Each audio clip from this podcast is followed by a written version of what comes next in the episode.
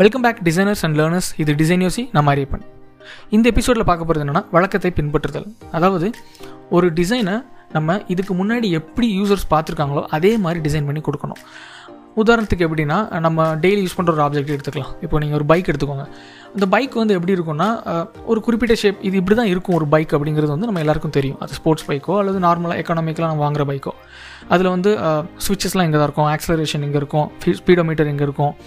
Gear break clutch எல்லாமே எங்கெங்கே இருக்கும் அப்படிங்கிறது வந்து ரொம்ப பழக்கப்பட்டது. அது நமக்கு வந்து ஒரு பைக்கை வாங்கும்போது அது என்ன பைக்காக இருந்தாலும் சரி புதுசாக நம்ம அதை கற்றுக்க வேண்டியதில்லை. இது இது இங்கே தான் இருக்குது அப்படிங்கிறது நமக்கு தெரியும். ஸோ இதுதான் வந்து கன்வென்ஷன் இதே மாதிரி கன்வென்ஷனுக்கு இன்னொரு எக்ஸாம்பிள் என்னன்னா நம்ம எந்த சைடில் வண்டி ஓட்டுறோம் அப்படிங்கிறதும். இப்போ லெஃப்ட் ஹேண்ட் சைடில் நம்ம ஊரில் ஓட்டுவோம். சில கண்ட்ரீஸில் ரைட் ஹேண்ட் சைடில் ஓட்டுவாங்க. ஸோ அவங்க அவங்க கன்வென்ஷன் அது. ஸோ அப்படி வந்து இருக்கக்கூடிய கன்வென்ஷன் சேஞ்ச் பண்ணால் எந்த லெவலில் ப்ராப்ளம் வரும் நீங்களே நினச்சி பாருங்களேன். உதாரணத்துக்கு இப்போது நம்ம ஊரில் லெஃப்ட் ஹேண்ட் சைடில் ஓட்டுறோம்.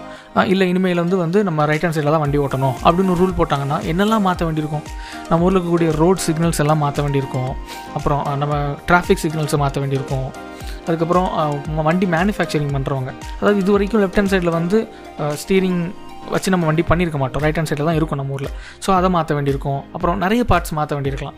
ஸோ இதெல்லாம் வந்து எவ்வளவு காஸ்ட் ஆகும் அப்படின்னு நினச்சி பாருங்கள் கன்வென்ஷனை சேஞ்ச் பண்ணுறதுனால பட் இதெல்லாம் நடந்திருக்கா அப்படிங்கிற நடந்திருக்கு. ஸ்வீடன்லாம் இதுக்கு முன்னாடி ஒருத்தர் நடந்திருக்கு. இது வந்து ஹைச் டே அப்படின்னு சொல்லுவாங்க. நீங்கள் இன்டர்நெட்டை சர்ச் பண்ணி பார்க்கலாம் இதை பற்றி அதாவது அவங்க லெஃப்ட் ஹேண்ட் சைடில் இருந்ததை ரைட் ஹேண்ட் சைடுக்கு மாற்றினாங்க அப்போ மாற்றும் போது நிறைய குழப்பம் ஏற்பட்டு ஊரே வந்து ஸ்தம்பிச்சிருச்சு. அவங்க வந்து வண்டி எந்த வண்டியுமே நகர முடியாத அளவுக்கு பயங்கர டிராஃபிக் அங்கே. ஸோ இதே மாதிரி ஒரு கன்வென்ஷன் சேஞ்ச் நம்ம நாட்டில் நடந்தது. நம்ம தான் நேரடியாக அனுபவிச்சிருக்கோம். அதான் டிமானிட்டைசேஷன் அப்போ புது தாள்கள் வரும்போது அதாவது பழைய தாள் வந்து சேஞ்சாகவும் ஆச்சு ஷேப்பு கலரு எல்லாமே. அதே மாதிரி புதுசாகவும் ரெண்டாயிரம் தாள் அப்படின்னு வந்துச்சு. ஸோ தொட்டு பார்த்தே நம்மளால் வந்து கண்டுபிடிக்கவே முடியல. நமக்கே அப்படின்னா இப்போ பார்வை இல்லாதவங்களுக்கு ரொம்ப ரொம்ப கஷ்டம். எது எந்த ரூபா நோட்டுன்னு கண்டிப்பாக அவங்க குழம்பிருப்பாங்கல்ல ஸோ இது ஒரு கன்வென்ஷன் சேஞ்ச் இதை சேஞ்ச் பண்ணும்போது எவ்வளோ எஃபெக்ட் இருந்தது? நீங்கள் இப்போ பர்சனலாக நீங்களே ஃபீல் பண்ணியிருப்பீங்க. ஸோ இதுதான். இப்போ கன்வென்ஷனை சேஞ்ச் பண்ணும்போது நம்ம ரொம்ப பெரிய ரிஸ்க் எடுக்கிறோம். நமக்கு கண்டிப்பாக நெகட்டிவ் ஃபீட்பேக் பாசிட்டிவை விட நிறைய வரும். அதை நம்ம ஃபேஸ் பண்ண தயாராக இருக்கணும். அந்த சேஞ்ச் ரொம்ப ரொம்ப நெசசரியாக இருந்தால் மட்டும்தான் நம்ம அதை பண்ணணும்.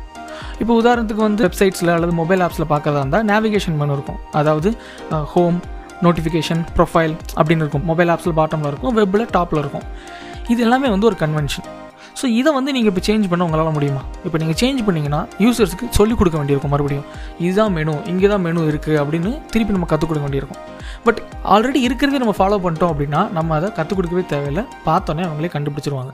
அதே மாதிரி இன்னொரு உதாரணம் மெசேஜிங் ஆப்ஸ் எவ்வளோ யூஸ் பண்ணியிருக்கோம் நம்ம டெலிகிராம் வாட்ஸ்அப் சிக்னல் எல்லாமே யூஸ் பண்ணியிருக்கோம். எல்லாமே நம்ம வந்து இன்ஸ்டால் பண்ண உடனே எடுத்து யூஸ் பண்ண ஆரம்பிச்சிடும் அதுக்கு ஒரே காரணம் அந்த ஆப்ஸ் எல்லாமே ஒரே மாதிரி இருக்கிறதுனால தான்.